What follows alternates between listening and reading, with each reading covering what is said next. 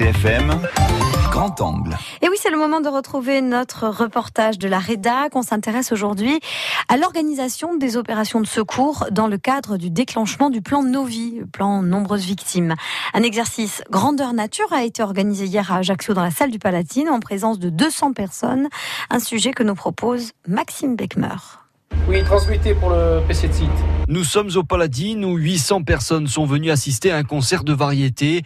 Une rampe de projecteurs se décroche et vient s'écraser sur le devant de la scène. Cela génère un mouvement de foule et plusieurs victimes sont à déplorer.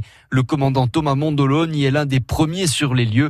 Il dirige les opérations de secours. Donc les premières actions, c'est d'évaluer euh, à quoi on a affaire. Deuxième action, c'est de traiter ces personnes euh, en trois catégories. Les personnes indemnes, les personnes euh, en urgence relative et des personnes en urgence absolue qui, elles, ont été en partie écrasées par la structure métallique qui leur est tombée dessus. Dans la salle de concert, les équipes de secouristes découvrent les premières victimes. Bonjour. Bonjour. C'est les pompiers. Oui, Ça va ça va. Enfin, Qu'est-ce qui vous est arrivé ben, je sais pas. Il y a quelque chose qui est tombé et puis Oui. tout le monde ça commence à s'agiter. Puis je sais pas ce qui Vous vous exactement ce qui se passe. Carla, Carla, vous avez quel âge 20 ans. Il faut agir vite et réaliser un travail de hiérarchisation des urgences. Alain Percodani, médecin-chef du SAMU de Corse du Sud. Sont-elles graves, pas graves? Quels sont les types de pathologies? S'agit-il de polytraumatisés? Et en fonction du bilan qui va être retransmis et au code 10 chez les pompiers et au SAMU, ça va permettre de faire une montée en puissance des moyens dont on va avoir besoin pour mettre en place un poste médical avancé. Sur place, les différents services de police doivent procéder à des auditions et à des levées de doutes,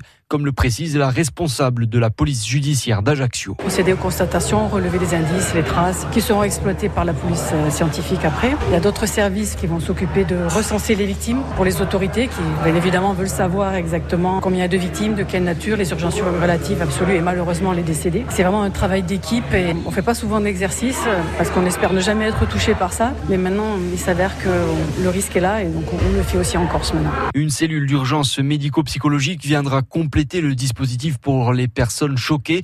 Ce scénario fictif permet évidemment de faire progresser les différents services. Alain Percodani pour le SAMU. C'est indispensable justement à pouvoir s'apercevoir des problèmes que nous avons de communication entre eux de façon à pouvoir les régler au plus vite, en avoir le moins possible lors de faits réels. C'est indispensable et c'est une obligation de toute façon au niveau de tous les départements de faire des exercices euh, annuels voire pluriannuels. 200 personnes mobilisées sous l'autorité de la préfète de Corse, soucieuse de vérifier que les rouages de la chaîne opérationnelle soient bien huilés pour faire face aux pires situations. Dernière étape de l'exercice, ce sera un retour d'expérience afin de dégager des pistes d'amélioration. France Bleu RCFM.